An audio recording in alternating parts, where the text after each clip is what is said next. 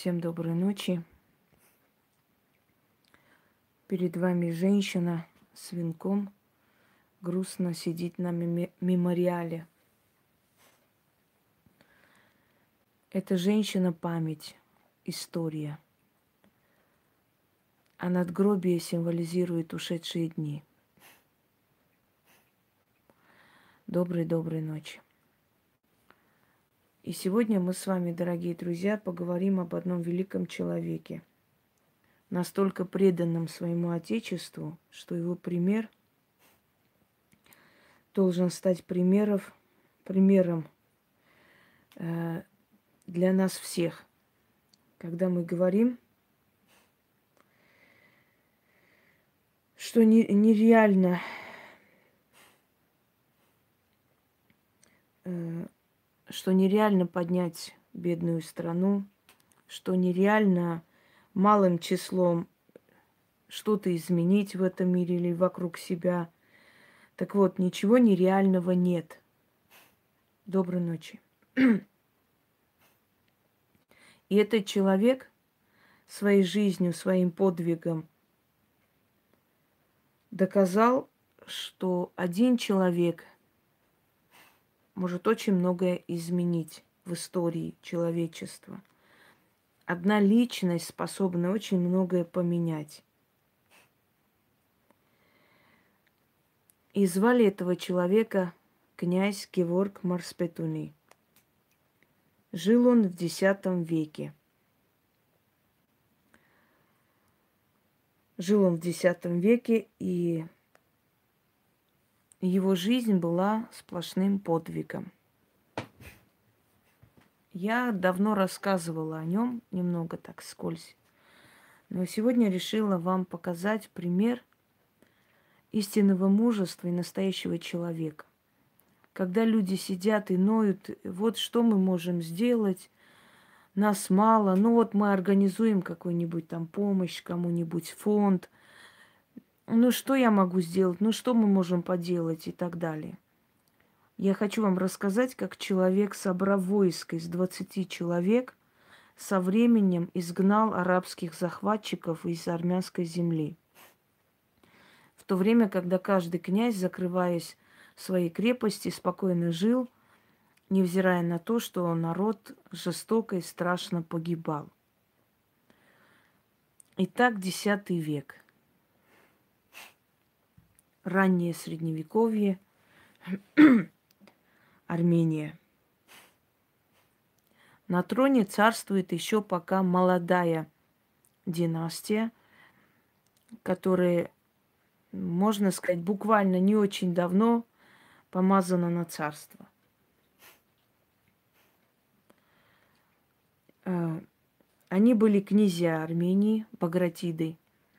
Это очень древний род – но когда аршакиды погибли, как династия, когда уже их э, царство было окончательно разгромлено, уничтожено персами, то в Армении избрали новых венценосных правителей. И ближайшие соратники, где-то и родственники, их еще называли э, венчающие рыцари, то есть они венчали на царство, это была их привилегия – и если Багратиды отказывались кого-либо венчать на царство, то его правление не считалось легитимным.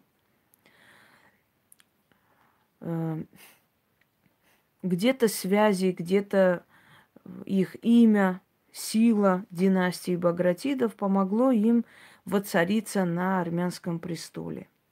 И в X веке правил второй царь из династии Багратидов Сымбат – Самбат I. Правление Самбата I запомнилось э, новыми реформами, строением городов. Он был человек благодетельный, то есть он был мудрый правитель, и все было бы хорошо, и Армения процветала, и открывались новые университеты, школы, но, как всегда, тысячелетиями наш народ подвергался зависти, ненависти, грабежам, так и в X веке не обошлось без этого. Исамбат I Багратит был предан.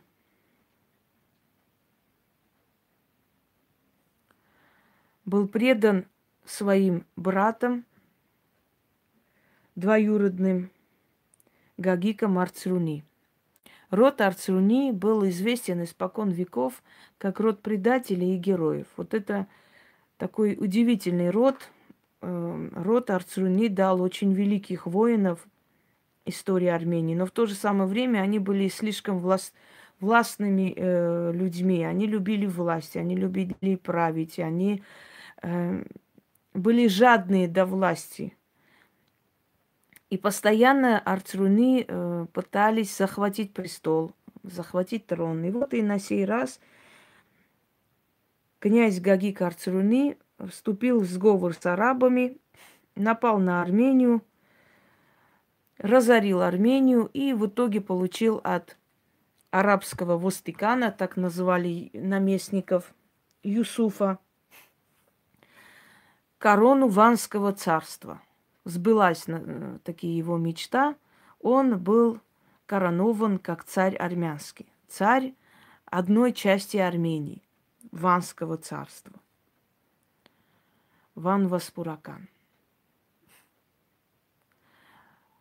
И вот в этом э, состоянии, когда терзаемый войной, потом голодом, естественно, когда война, люди не могут спокойно вести хозяйство, им приходится передвигаться с одного места на другое. Начинается голод, начинается эпидемия, начинается, начинается страшное. И народ постепенно стал погибать, страна стала разоряться.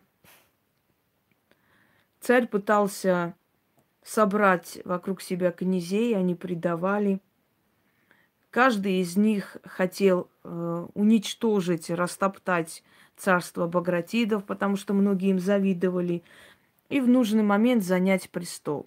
Дорогие друзья, если вам кажется, что завистливые, мелочные, конченые, грязные люди, готовы продать свою родину, свой родной край, свою родную мать ради копеек, ради трона, ради э, короны, ради мнимого какого-то титула, такие люди только в наше время, вы очень сильно ошибаетесь. Такие люди были всегда, испокон веков. Но противовес таким вот мелочным скотам, неважно, какой они титул несли, противовес им были люди великие, люди милосердные, достойные правители, князья, великодушные. Пожалуйста. Так вот, когда э,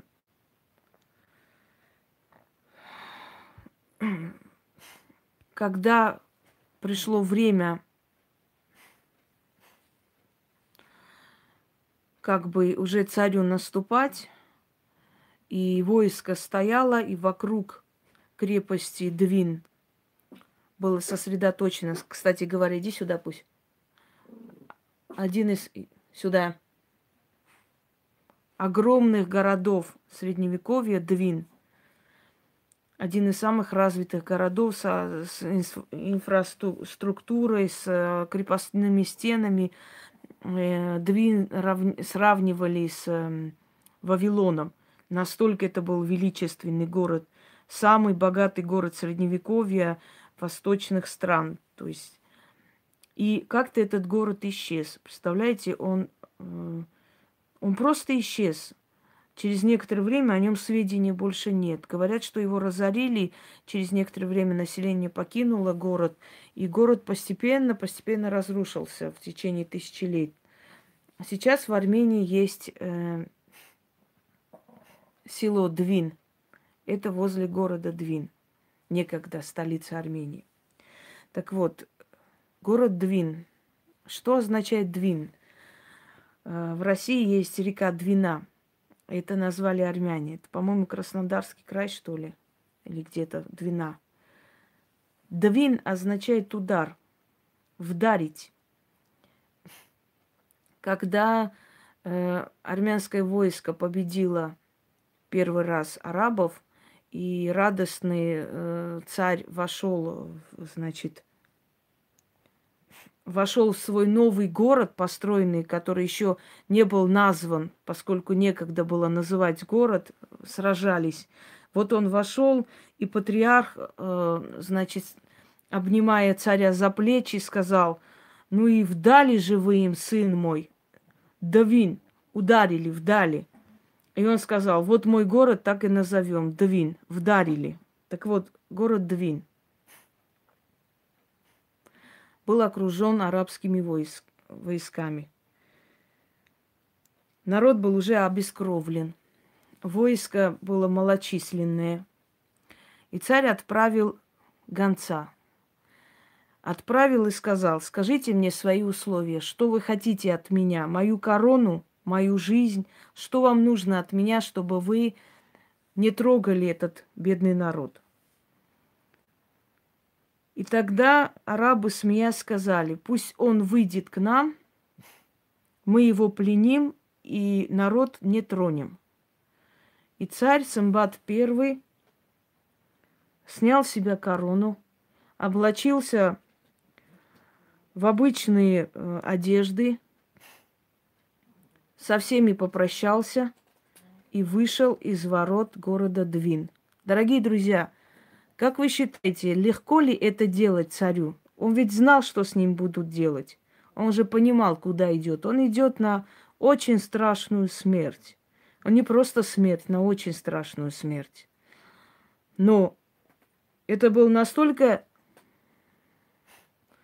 великий человек. Нет, он знал, что он идет на смерть. И он пошел на смерть осознанно. Но не каждый из нас на это способен. Цари до последнего сражались за свой трон, за свою корону, за свою жизнь и имели на это право. И когда понимали, что иного выхода нет, принимали яд, отравляли себя и не сдавались в плен, потому что не хотели умирать в мучениях.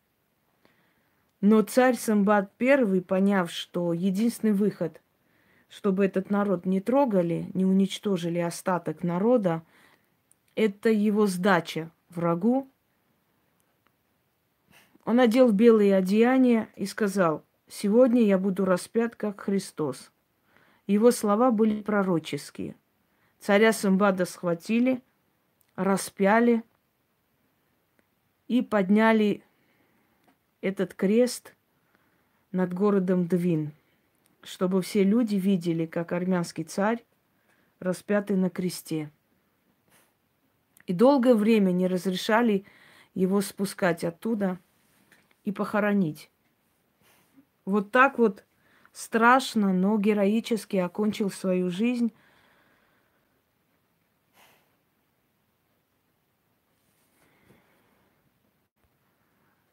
Окончил свою жизнь царь Самбат I. Его сын в это время собирал войско. Ашот. Ашоту было где-то 20 лет. Он собрал войско, и постепенно, нападая, стал уменьшать войска арабов, притеснять их.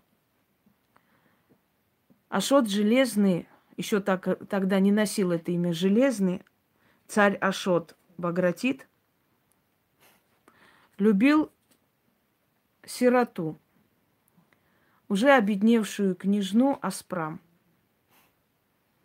Их, э, казалось бы, еще юношеская любовь скажем, все, все сильнее разгоралось.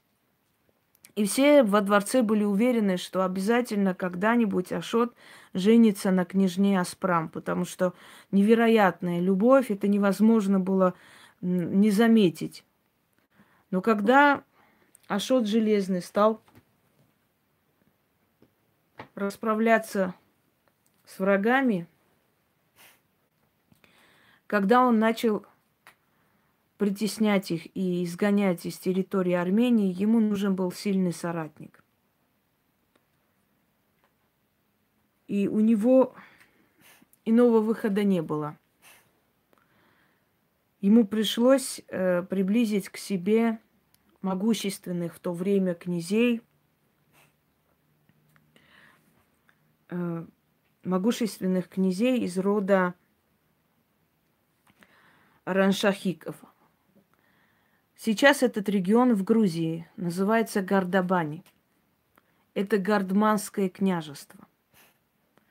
Это Гардманское княжество, э, которое было возле, то есть граничило с областью Утык. Сегодня это называется Тавуш, в Армении Тавушская, регион Тавуш. И дальше то, что осталось в Азербайджане, называется Тавуз. То есть вот это, эти два региона практически принадлежали воинственному князю Саака Севада, чью дочь ему пришлось сосватать для того, чтобы получить его помощь, его войско. Их обручили, и с войском Саака Севада Ашот очищает Армению от арабов. Он мстит за отца, очень жестоко подавляет э, бунты, доходит до границ и возвращается с победой. И вот его это железный характер, железная выдержка, спокойствие, мудрость народ оценил и дали ему прозвище Ашот Железный. Но поскольку у него не было иного выбора, он был вынужден и женился на дочери Исаака Севада Саакануиш. Говорят, что она была очень красивая, очень кроткая царица, но он ее не любил. И со временем эта нелюбовь царской семье отразится очень страшно – отразится очень страшно на судьбе армянского царства. Прошли годы. Страна стала процветать, постепенно забылись арабские нашествия, открылись университеты, школы. И вроде бы народ был счастлив. И царь зачистил э, на охоту, на гуляние, именно в область Утык. Когда, э, точнее, да, там жила Аспрам, когда об этом узнал отец э, царицы Саакануш, Сааксевада, он был очень хитрый человек, очень продуманный, сильная личность. Он решил обезопасить себя – И как-то э, рассказал князю, Влад... э, князю Утыка Амраму о том, что есть вот такая прекрасная княжна неземной красоты, э, и решил их соединить, женить его на ней. Когда Амрам ее увидел, действительно влюбился в нее, она не могла не понравиться ее, все расхваливали ее красоту. Единственное, что мешало ей, бедной, это то, что она была из очень бедного княжества, она была сирота, жила в доме дяди. И, естественно, была неперспективная невеста для таких, владе... знаете, э, скажем так, могущественных князей. Но Амрам, невзирая ни на что, взял ее в жены. Князю Сааку Севада показалось, что опасность с пути дочери он убрал. Но мы все знаем, насколько коварны чувства человека. Мы знаем, что любовь, которая роковая, которая пронесено сквозь года, так легко и просто не забывается. И эта любовь не забылась. Э, царь завел дружбу с князем Амрамом и начал часто наведываться в область Утык. И как-то царица, которая э, нежданно-негаданно прибыла ночью э, в крепость Амрама, вдруг застала их вместе, своего супруга и княгиню Аспрам и ужасно заболела. Написав письмо отцу о том, что она видела и свидетелем чего стала, скажем так, она положила начало Великой войны и огромной трагедии, которая коснется и сметет опять абсолютно невинных людей. Князь Саак Севада прибыл э, область Утык поговорить с царем. Царем и попросить его не обидеть любимую дочь вот э, таким оскорблением.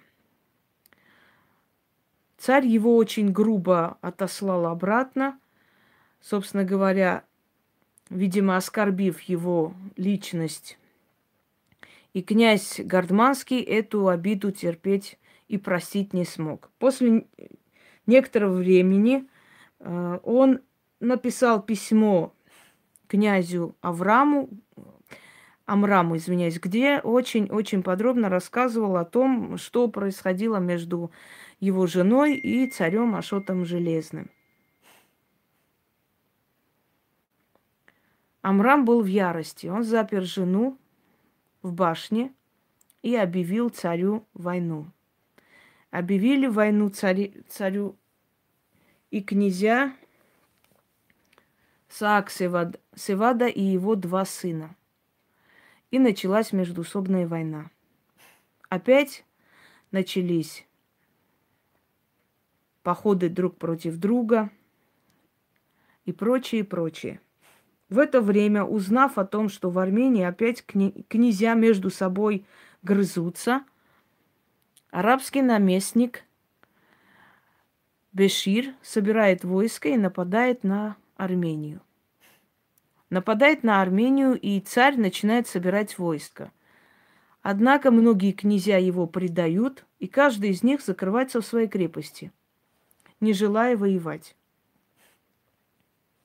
Царь оби обиженный на князей и на свою участь, уходит в дальнюю крепость Сиван. Царица Саакануш закрывается в крепости Гарни. Э, патриарх, католикос всех армян, значит, э, Аванес IV, начинает бегать по князьям для того, чтобы спасти свою голову, абсолютно не думая о народе и о том, что перетерпевает народ. В это время еще один двоюродный брат царя восстает против него. Э, тоже по имени Ашот – Э, значит, деспот, Ашот деспот его назвали, и объявляет себя царем другой части Армении. Одним словом, Армения становится полем битвы между князьями.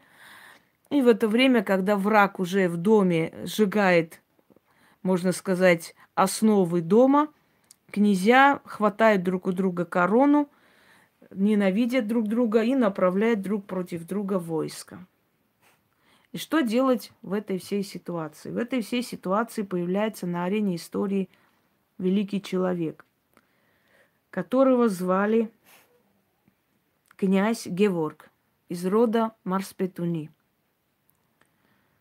Он не был э, удельным князем, он не был очень богатым князем. У него было небольшое, э, скажем так, имение, но он всю свою жизнь воевал во имя Родины. Геворг Марспетуни приходит э, к царю, падает ему как бы перед ним на колени и умоляет его вернуться в столицу Двин, собрать народ, собрать войско и идти против арабов. Потому как разоряется страна, говорит он, и народ уже погибает тысячами в день. Если ничего не делать, то в скором времени армянского царства вообще существовать не будет. Царь говорит ему,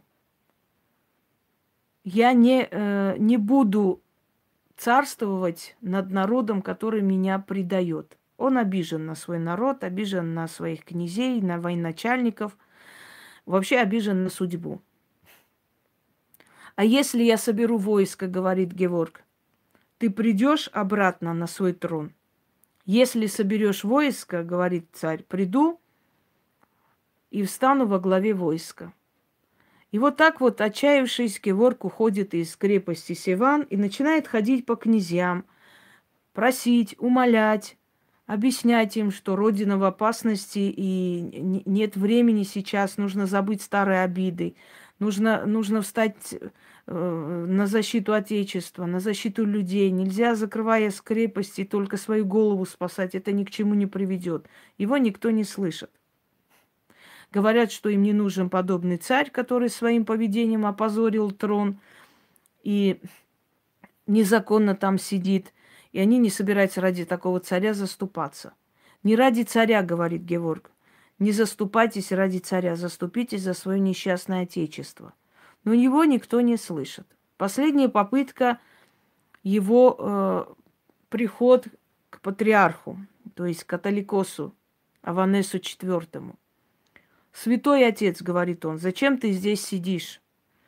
Облачайся в старые лохмотья, босиком, Иди, стучи в двери князей, мири их, грози проклятиями, если они не заступятся за родную страну.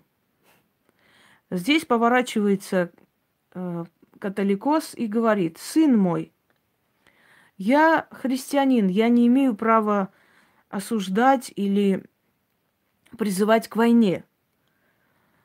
Если помнишь, наш Господь сказал – Цезареву отдайте Цезарю. Кто наш правитель, тому и должны подчиняться. И тут Геворг понимает, что католикос уже заключил договор с арабским наместником Беширом о том, что тот не тронет церковное имущество. Дорогие друзья, все завоеватели первым делом не, не трогали церковное имущество. Никогда. Они убивали народ, грабили, но никогда не трогали церковь, потому что церковь для них была самое выгодное, самый выгодный институт подчинения. Они знали, что церковники будут подчинять народ их воле.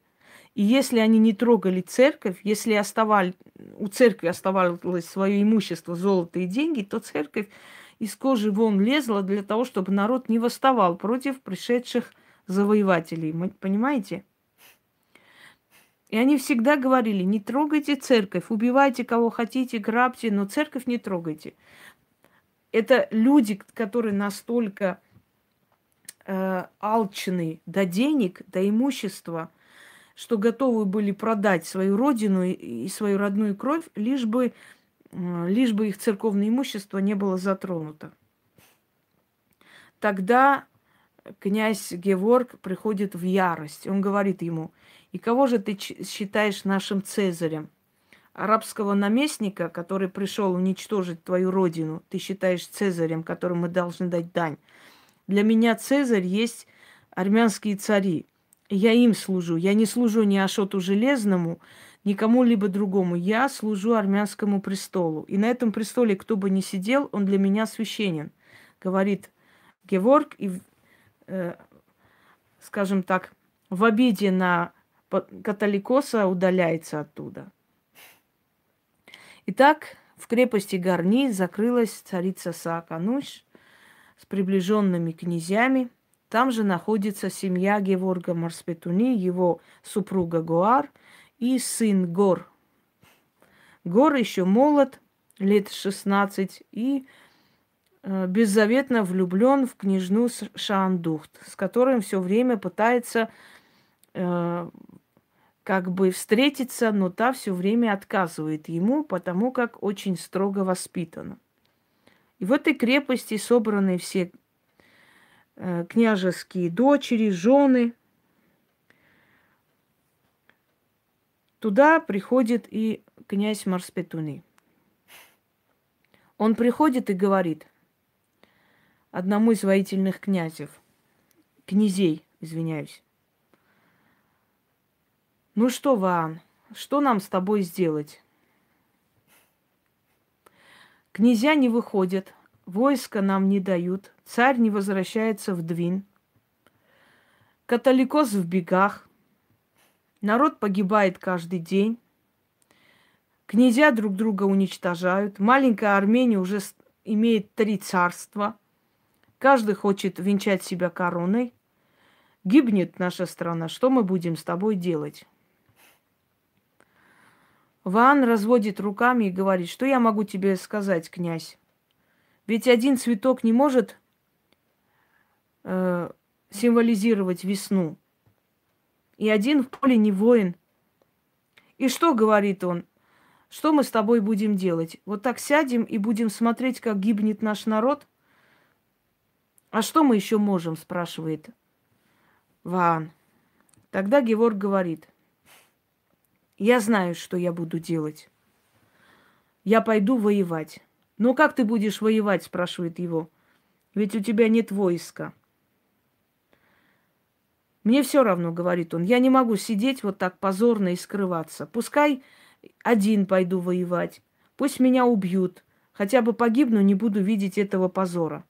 Вы можете представить душевное состояние человека, когда все закрылись, никто ничего не хочет, никто войска не предоставляет, никто не выходит воевать, когда народ умирает, гибнет, когда грабят страну, уничтожают, каждый закрылся в крепости, каждый обижен, каждый ненавидит другого, э, друг друга убивает князья, каждый выхватывает корону, и никто ничего не делает. Но страна разоряется и гибнет. И человек, который так хочет спасти Отечество, у него нет э, ни средств, ни возможности, ни войска. На утро он подзывает всех на площадь и говорит им, нас здесь несколько тысяч человек. Вот я иду, говорит он и вытаскивает меч. Вот я иду воевать. Я один пойду воевать. Кто со мной придет? В ответ молчание. Один из воинов говорит, князь, ну изволь, но князья не выходят воевать. Царь закрылся, католикос в бегах. Что мы можем сделать? Да, царь закрылся, говорит э, Георг. Католикос в бегах, князья не хотят воевать. Никто нам войска не дает, и оружие не дает, и возможности не дает. Мы будем умирать? Придется умирать, говорит воин. Ну а что я, что мы можем делать? Нас мало. Неужели среди вас нету хотя бы десять храбрецов, говорит Геворг.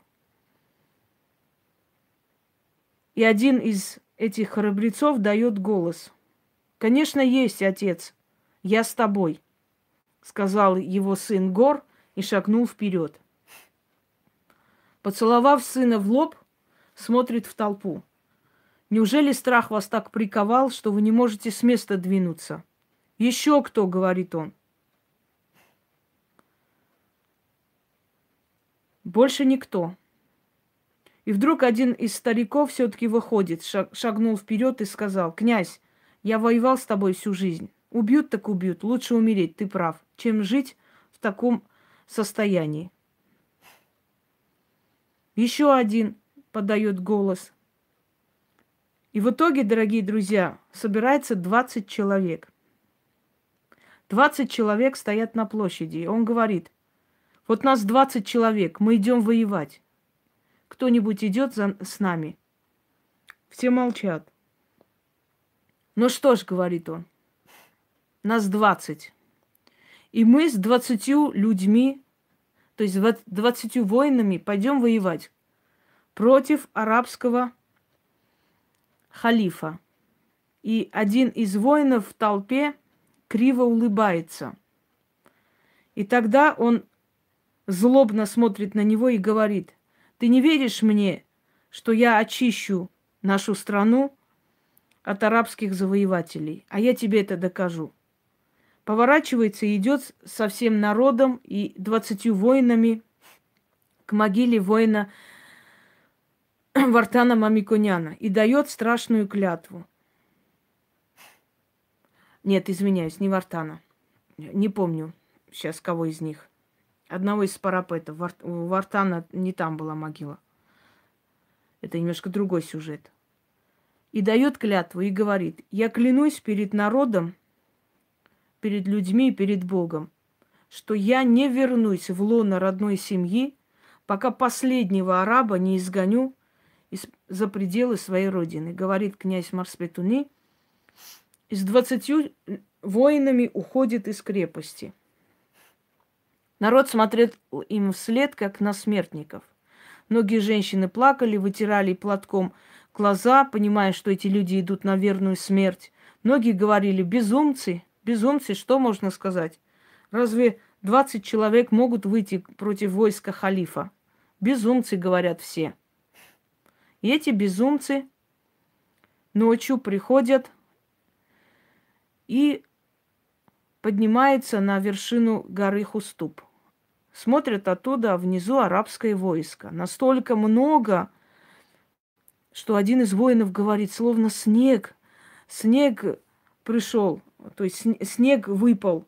Столько этих белых, э, значит, э, напомните это слово, палаток воинов.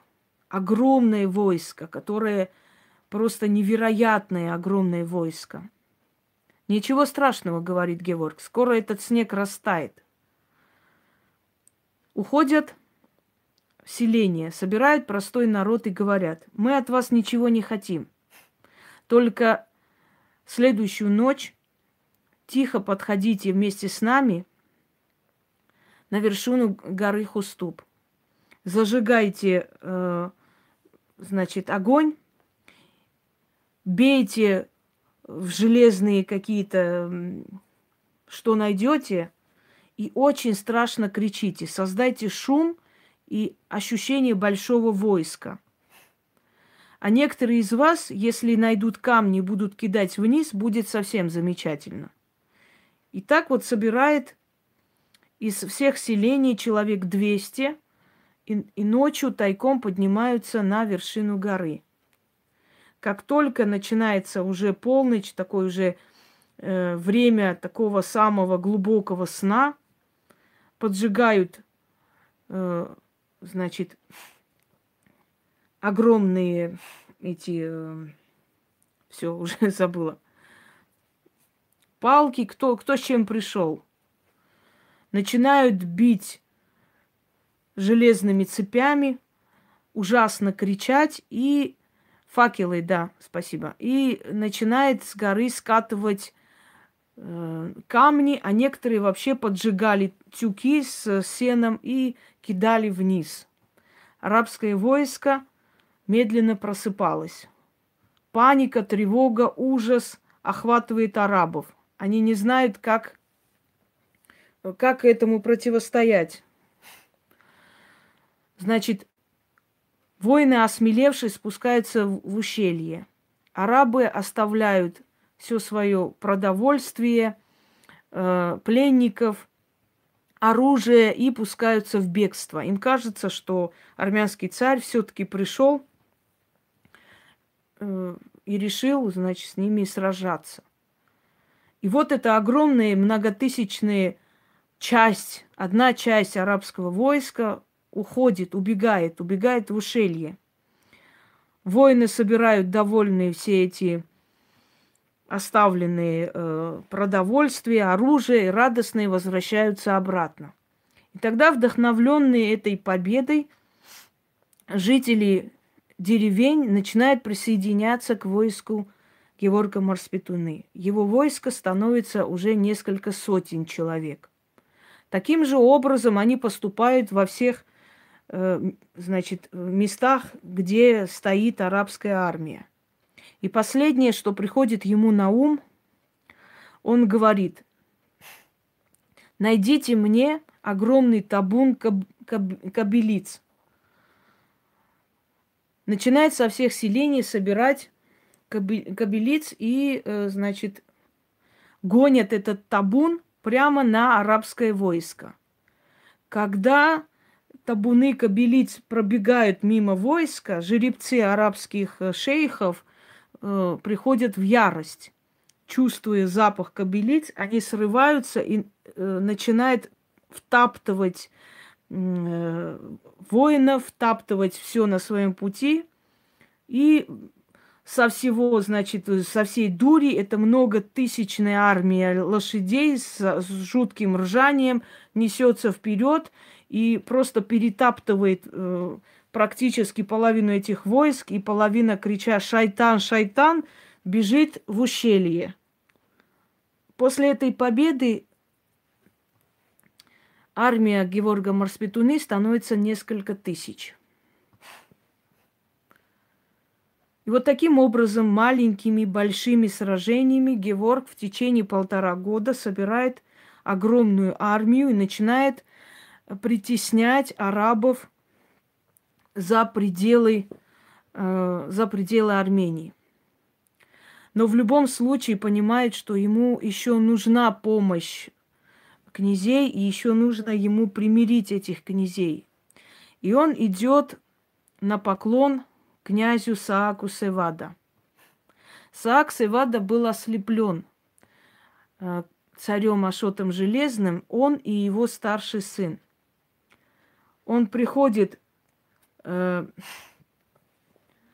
к нему и, видя его в таком слепом состоянии, ужасается. Ему, ему становится очень тяжело, потому как он его знал как великого воина, и теперь тот не может передвигаться по дворцу без помощи слуг, он понимает, что царь нанес ему очень страшное оскорбление. Но в любом случае начинает говорить с ним и умолять. Тот ему говорит, Геворг, вот я, когда, когда ко мне приходит мой маленький внук, он говорит мне, дедушка, ты стар, и Бог тебя ослепил. А за что же ослеп... слепой э, мой отец? Что мне ему ответить? Я понимаю твою боль, говорит Геворг. Я понимаю, что царь поступил неблагоразумно и недостойно. Но я тебя прошу, как сына своего отечества, откажись от мести во имя нашей Родины, и ты будешь прославлен в веках. Не заставляй, чтобы наши матери проклинали твое имя. Саак говорит ему – знаешь, Геворг, я не хочу, чтобы ты был патриотом больше, чем я. Я отказываюсь от своей мести. Но князь Амрам, которому я рассказала о связи его жены с царем, навряд ли от этой мести откажется. Но я от этой мести отказываюсь. Я даю тебе войско, иди и побеждай арабов, говорит Саак. И тогда Геворг берет гардманское войско, вместе идет в область Утык, мирить князя Амрама с царем. Князь его встречает очень добродушно, потому как они старые друзья. «Скажи мне, князь Геворг», — спрашивает его Амрам, — «твоя жена, если бы изменила тебе, ты бы простил ее?» Знаешь, князь, отвечает Геворг, я не могу тебе сказать однозначно, но я хочу тебе сказать, что человек несовершенен. И будь то женщина или мужчина, кто бы это ни был, можно понять и простить ошибку. Эх, ты говоришь, потому что с тобой такого не случалось. Ты понимаешь, что я мучаюсь, говорит Амрам. Я с ума схожу. Я иду, открываю двери, смотрю в ее глаза и понимаю – там протест, там не мой протест. Она словно хочет мне сказать, да лучше я буду сидеть в заперти, чем в твоей постели. Она меня не любит, она меня ненавидит, понимаешь? И я каждый раз, глядя на нее, вижу эти объятия с царем. Я не могу простить и забыть. Но ведь Саак же смог простить, говорит Геворг. Ведь Саака Севаду ослепили, а он простил. Как простил? Возмущается Амрам. Почему же этот старый дьявол так поступил? Если он должен был простить, если он собирался прощать, почему он отравил мою душу? Почему он отравил мою душу? Я не могу простить и не прощу. Ну что сказать, говорит э, ему Геворг. Сражайся дальше царским войском. Но помни, ты сейчас предаешь свое отечество. После этого Саак Севада удаляется э, то есть, извиняюсь, Геворг уходит с войском, и встретятся они через много лет с князем Амрамом. Но это будет позже. Дорогие друзья, Геворг своим примером заразил всех, даже царя. И когда царь принял делегацию арабов на острове Сиван, он выступает с малым количеством войска, обманным путем заманивает арабов и сражается, но получает смертельное ранение. Ранение, отравленное стрелой. Но в таком положении, в таком состоянии все же возвращается в Двин. И вот радостно и Э, скажем так, восторженно толпа встречает своего царя, который возвращается в столицу, садится на трон. Арабы практически побеждены. И тут гром среди ясного неба для царя Ашота Железного. Ему приносят письмо, в котором сообщается, что кни... княгиня Аспрам повесилась. После такого э, скажем так, после того, что он узнает, он закрывается в себе. И его рана усугубляется. Видимо, вот это моральное состояние доводит его, в конце концов, до смерти. Жена, которая была рядом с ним, умоляла, просила забыть ее во имя Отечества, начать новую жизнь, показать народу, э, что может их царь для своего народа. Это все не действует на него. Он не может без нее жить. Он не хочет без нее жить. И через некоторое время Ашот Железный умирает. Умирая на смертном одре, он завещает своему брату трон и говорит, я тебя прошу только об одном.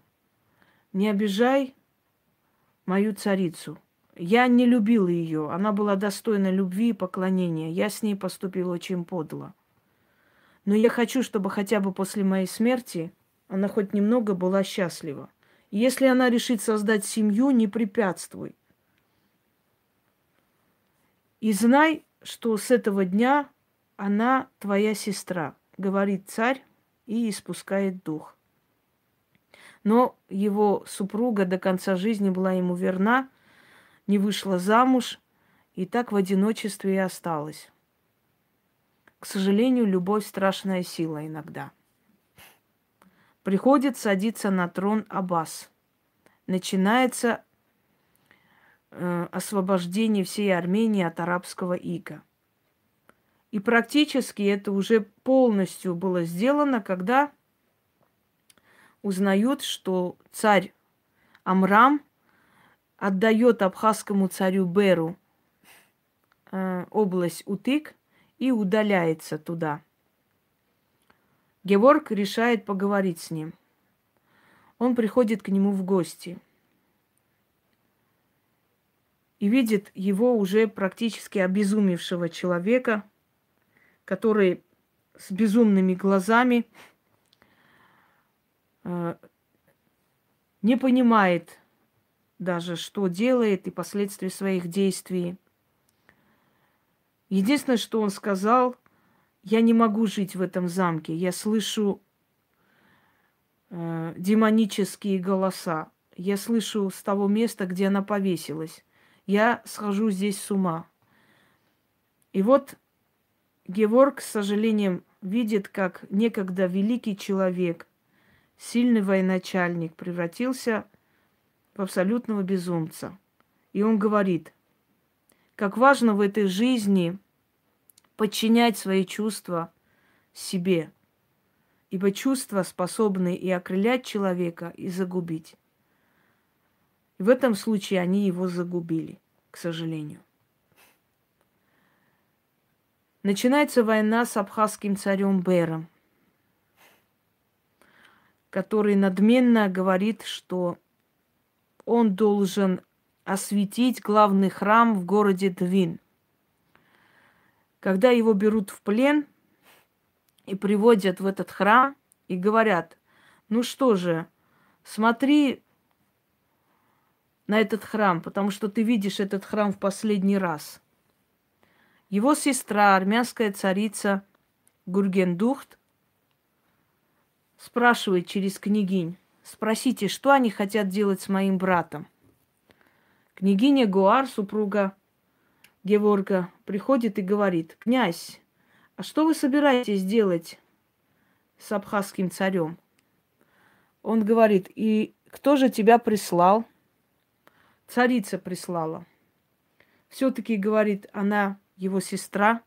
Так вот, пойдешь и скажешь своей царице, что ее брат сегодня убил много тысяч армянских воинов. И ни одна из их сестер не пришла и не спросила, что вы сделали с моим братом. Вот так и передашь, говорит он. Царя Бера ослепили. Ослепили и слепого отправили обратно. Вот так он расплатился за свою дерзость, непорядочность. Но все же восел на престол, его не убили. Не убили его, потому что царь Аббас очень любил свою жену и не хотел ее таким образом ранить. Проходят годы. Армянское царство опять поднялось с колен. Были отвоеваны царем его титулы, присоединены те области, которые были, скажем так, оторваны другими князьями, объявившими себя царями разных областей Армении. Открылись школы и университеты. Жизнь стала мирной. Но к сожалению, Геворг не мог вернуться в лоно семьи, потому что он поклялся, он дал клятву. А поскольку некоторые, э, скажем так, представители арабов еще жили в Двине, и они жили мирной жизнью, но они были представители арабов, а Геворг поклялся, что он последнего араба изгонит из своей родины, только тогда придет, вернется в родную семью, он не мог нарушить эту клятву. Католикос, обещавший ему, что когда-нибудь э, снимет с него это заклятие, все же колебался.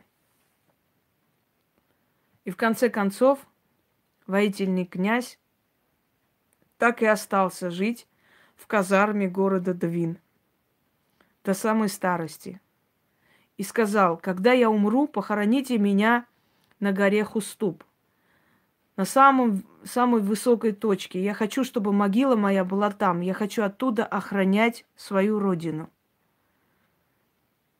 И когда он уже лежал при смерти, царь Аббас, попрощавшись с ним, поцеловал ему руку и сказал, Ты есть благодетель нашей Родины, и благодаря тебе Армения выстояла. Вот так вот, дорогие друзья. Когда некоторые люди говорят, а что я могу? А как я могу? А что я могу? Я ничего не могу, у меня нет поддержки, у меня... Любого человека спроси, вот, почему ты ничего не хочешь добиться в жизни? Да вот, нет поддержки, ну, чтобы начать дело, нужны деньги – то чтобы начать вот это, нужно то. Ничего не нужно, дорогие друзья. Можно начать с нуля, все, что хочешь в этой жизни. А потом, вдохновленные твоим примером, к тебе будут присоединяться все. Постепенно. Но для этого нужно иметь железную волю, огромное желание сделать и преданность своему делу. И я думаю, что пример этого человека, он настолько скажем так, нужный пример в истории и вообще для, для людей, для человечества. Он один из лучших представителей человечества. Хотелось бы, чтобы его пример служил примером вам. Один в поле воин, если он действительно воин. И человек, который с двадцатью воинами добился того, что в течение нескольких лет освободил пол, полностью свою страну, он это сделал силой воли и имея огромное сердце и преданность своему Отечеству. Вот если бы было побольше таких людей, наш мир бы процветал, и любая страна и каждая нация жила бы просто в достатке и в счастье. Хотелось бы, чтобы таких людей было много. К сожалению, это не совсем так.